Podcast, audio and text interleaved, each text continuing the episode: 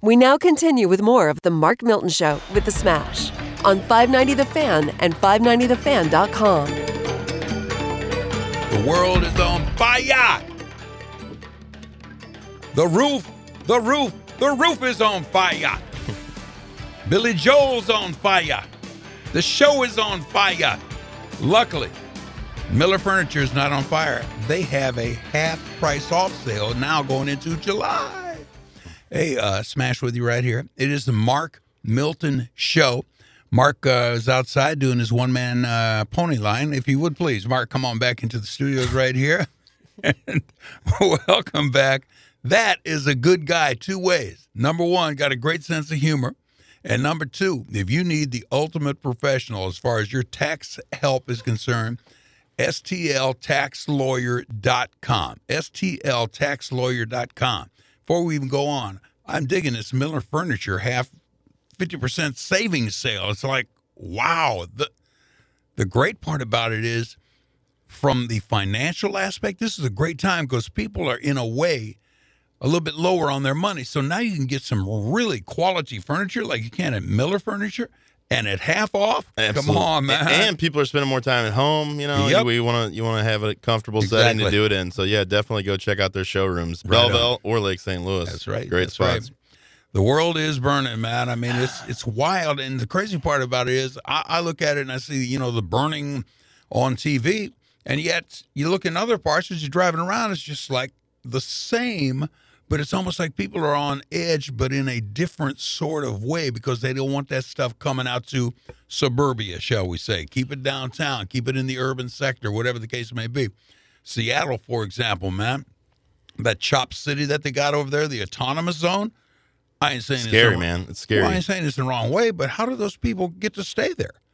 That's that's what I don't understand. Now they got tents all over the place. I call them condo tents, all right, because you buy in into the tent and you get to come into the city. But the crazy part about it, they also use it as a tourist attraction. I don't know if they're charging people or what, but people going in there, they're taking their kids in there and they're showing them that this is America changing. But to me, if they have their revelry, they have their their revelry at night, guns firing off, loud music, People getting screaming shot. and everything. Yeah, exactly right. It's kind of like, man, it's a dichotomy of uh, of the worst sort. Yeah, no, Peaceful I, during the day, nuts at night. I, I think it sets a really scary precedent uh, to allow, allow this to continue to go on. And, and this week you had the mayor there, who initially, you know, she came out in support of it. It's about peace and Oh, love. yeah.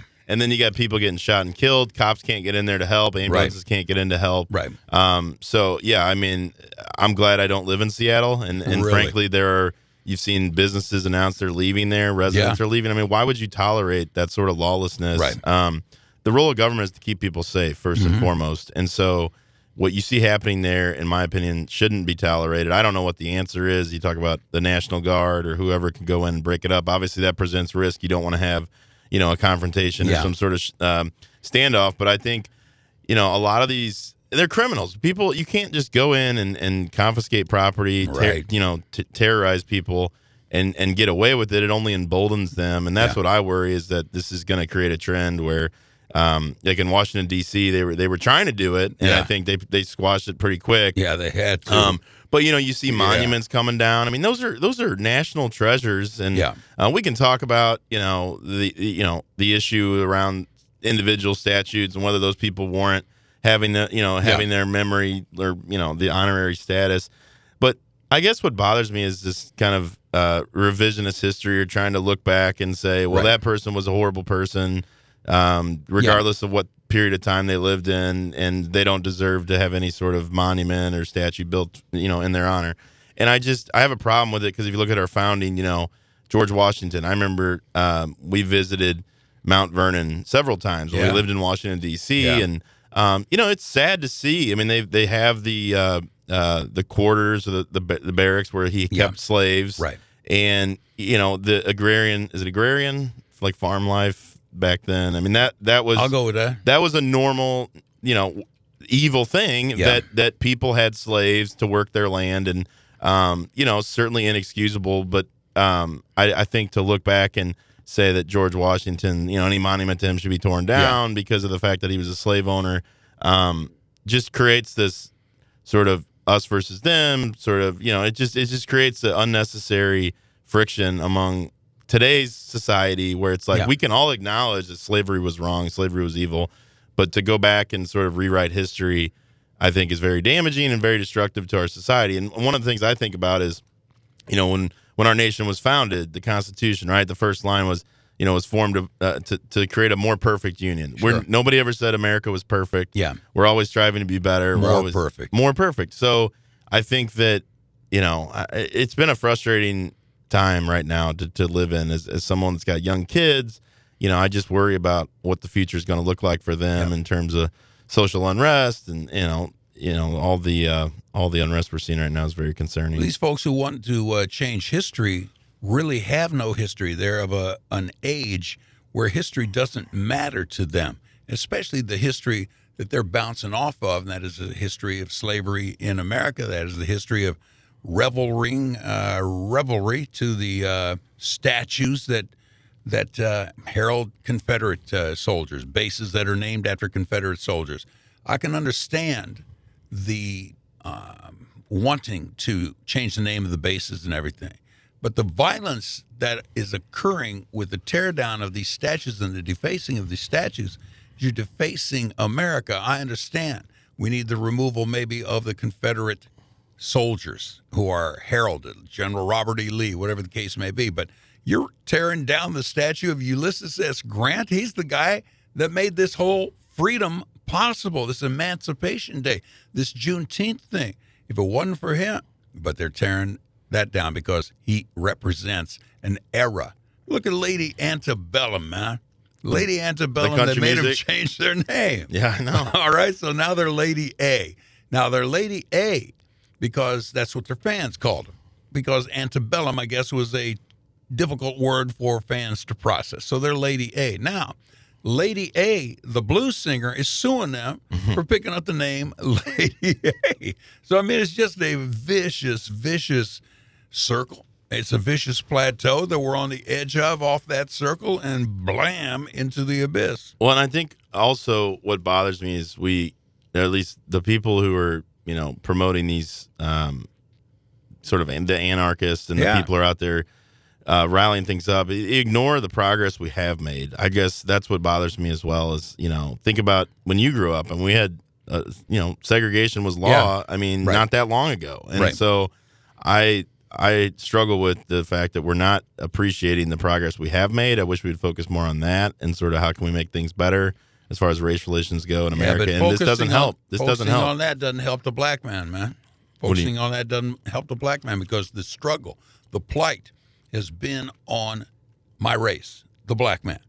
And when we focus on what But you're white. it's been.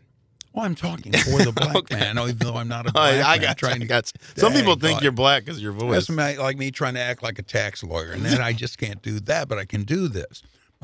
I think of it from my voice. Okay, so I I just look and, for example, white privilege. I ain't saying this in the wrong way. I understand what you're trying to do. It's a marketing ploy. Is really what it is. White privilege. Because I came over here in 1951, two years old with my parents. My mom and pop came over here for quote unquote the American dream, and they worked and they worked hard. Well, yeah, but they were white. You know what they were? They were foreigners.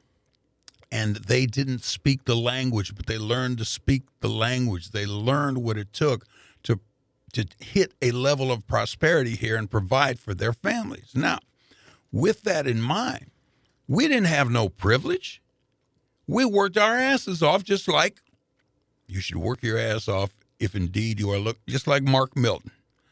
He works on that tax side. He knows that stuff. He is an asset not only to you but to his family because he's able to provide. Same thing with me. I was more or less an entertainer. I was able to put together a nice local to regional entertainment type of career.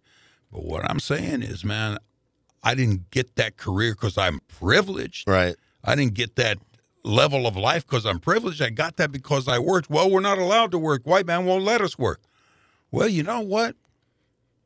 The white man will. Well, yeah, it's, that's a ridiculous premise because I, I think that a lot of the issue stems more from socioeconomics than race. I mean, there are people, there are white Yeah. people that grow up dirt poor in Middle Missouri who are just as bad off as people living, you know, in the ghettos of North St. Louis. And I think that to your point, there are opportunities out there to sort of bring pull yourself up, you know, Yeah. by the bootstraps and, and get out of out of poverty. Yep. I think what we need to focus more on is is the youth, you know, people at a younger age, giving them more opportunities. But Mm-hmm. and that's what it's just the whole Black Lives Matter movement. Um, I just have a hard time with because when you look at uh, you know, race in America and opportunity, like there are still opportunities to become successful in America. If you're willing to work hard and, and, you, you know go to school and, and you stay out of stay out of trouble. I mean, there are so many opportunities to, to earn money and, and to you know get educated and do things. Yeah.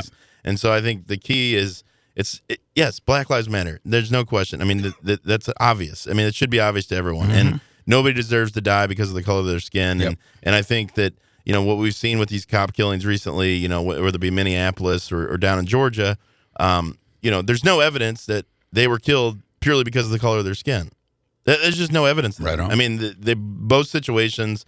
Um, you know, obviously the cop in Minneapolis never should have done what he did. Never should have Exactly, kneeled right. on the guy's neck. Um, the situation in Georgia where the guy was, you know, passed out in his car in the Mm-hmm. drive-through, gets in a fight with multiple officers, a Right. fist fight with cops, Right. steals their taser, Yeah. runs off, turns around, aims the taser at the cop. The Yeah. cop shoots him dead. Yeah. Tragic. No, no doubt about it. Tragic. Right. But let's not ignore the facts that you know the guy was fleeing from police. Yeah. He aimed a taser at the cop. Who's to say he doesn't shoot the cop with the taser? The, ta- the cop falls to the ground. Yeah. He walks up, takes his gun, and shoots him. Here's I mean, what the deal is. This is the way it's portrayed to people. If the cop dies, that's in the line of duty. It is his duty to serve and protect. And if he dies in it, that's the job he took on. So, yeah, he might die, but I'm a citizen and I'm asleep at the wheel in my car in the drive through at Wendy's. That's my bedroom for right now. Well- Do not disturb well, so me. there there were argument. I've seen articles talking about how oh, the cops never should have arrested him. Right. There was no reason for any confrontation. I'm like, okay, so this guy, let's say, he comes to, peels out of the drive-through and kills somebody. Then what do you say to that argument? good right. point, I mean, good cops point. have a duty to arrest criminals when they're committing crimes. Right And when you're passed out in a drive-through in the middle of the night, they have probable cause to question you to find out what's going on to wake you up. And so, yeah, it's just the here's what facts here's- don't matter. Smash facts don't matter anymore. That's what's that's was- what is so frustrating. I was talking the other day, man. You can see something on a body cam and you cannot believe what you're seeing anymore. You can't believe what you hear. You can't believe what they say. You can't believe even what you see because there's different angles that you have to look at things with. Now, here's my thought, and I ain't bad mouthing nobody. I'm just espousing on something I saw. And that is when uh, Mr. Floyd had the funeral, Al Sharpton was there, and he gave a uh, eloquent speech in accordance with that situation. But the next day, when Officer Dorn, who was 70 some years old and he's working as a security officer here in his uh, retirement as a security officer over at Lee's Pawn, and he gets shot by a looter coming out of Lee's Pawn, Murdered in cold blood. murdered in cold blood. And they had the officer's funeral and everything. I didn't see Al Sharpton over there saying, hey, this was wrong too, you know? And just like the knee on the neck is wrong. Well, this was wrong too, but Al ain't there. Al ain't focusing on that. He's And he's not focusing on on the the- unrest. The hundred shootings that took place in the south side of Chicago. Mm-hmm. Last, you know what I mean? It's just there are real problems in, in our society, but Yep. until we start agreeing on common facts, that Well, are, we ain't know- going to Yeah, I know. because the fire is stoked that we fi- don't. The fire is still burning. Yeah. Let me get. Let me ask you about this. So we didn't start the fire. I know you're you're a religious man. You're you're you're a follower of Christ, and But I do cuss and carry on. That's don't, all right. don't don't try to make me Christ. I'm not Christ. I'm I'm a normal guy, but I do believe in the Lord. Well, so uh, one of the prominent leaders of the Black Lives Movement this Mm-hmm. week tweeted out that uh, you know murals and, and statues of Jesus Christ, the crucifix, should be taken down as racist. What's your what are your thoughts on that? That's uh, that that one really sort of triggered me, and just just the absurdity of what's going on right now in our society, and the scare how scary that is that you Mm-hmm. have someone who you know corporate America has bought into the whole Black Lives Matter Yeah, right. movement. Everyone, you're almost you're a pariah if you're not Yeah. jumping on board with this. And now he's advocating for the removal of Jesus Christ essentially from society. Well, the, what they want is the the fear to galvanize you to follow that fear. Jesus, who is a leader of multitudes, if we can get you away from Jesus and you can't see your leader anymore, you don't know what to do. Hey, follow me and we'll make sure you're taken care of. But that's not the way of the Lord. And so if I can disguise and or eliminate your view of what the Lord says to do, now the Lord says to carry yourself and everything, then uh, it's kind of like mission accomplished as far as, you know, like they say, it's like trying to thin the ranks. All right. So if by chance we can thin the ranks by them not seeing Jesus anymore, then we can proceed onward with the rest of our agenda. Yeah, I mean, I think it is an it's an attempt to take God and religion out of society. I think Yeah. most of these leftist anarchist groups would would prefer that there not be Sure. religion in America, and that's how a lot of the, God is an, a, a galvanizer. and that's how a lot of the totalitarian Yeah. regimes around the around the world right. operate. You know, Yeah. religion is is is illegal in many places. You can't worship you know, God or, or Yeah. Jesus, and um, I find it extremely troubling that you've got someone with the kind of author- you know power that he's he's assumed with the Black Mm-hmm. Lives Matter movement, advocating for basically the removal of Jesus Christ from Yeah. from society. And if you don't agree with him, you're a racist, you're Yeah. a bigot, and you should be Right. canceled. Cancel Exactly. culture. Well, hopefully we don't get canceled here, but this is the Mark Milton Show. Got smashed with you, uh, broadcasting from the Miller Furniture Studios here in uh, the suburbs of St. Louis, Missouri. Uh, if you can listen to us here at 590 The Fan, 590thefan.com, the markmiltonshow.com. We ask that you subscribe, Apple iTunes, or anywhere where you podcast. We'll be right back in a few minutes. We're going to talk about taxes. We're going to talk about estimated tax payments. Um, we're also going to talk about uh, recent comments from Treasury uh, Secretary Mnuchin about potentially moving back the uh, July 15 tax filing deadline. So we will be right back in a minute.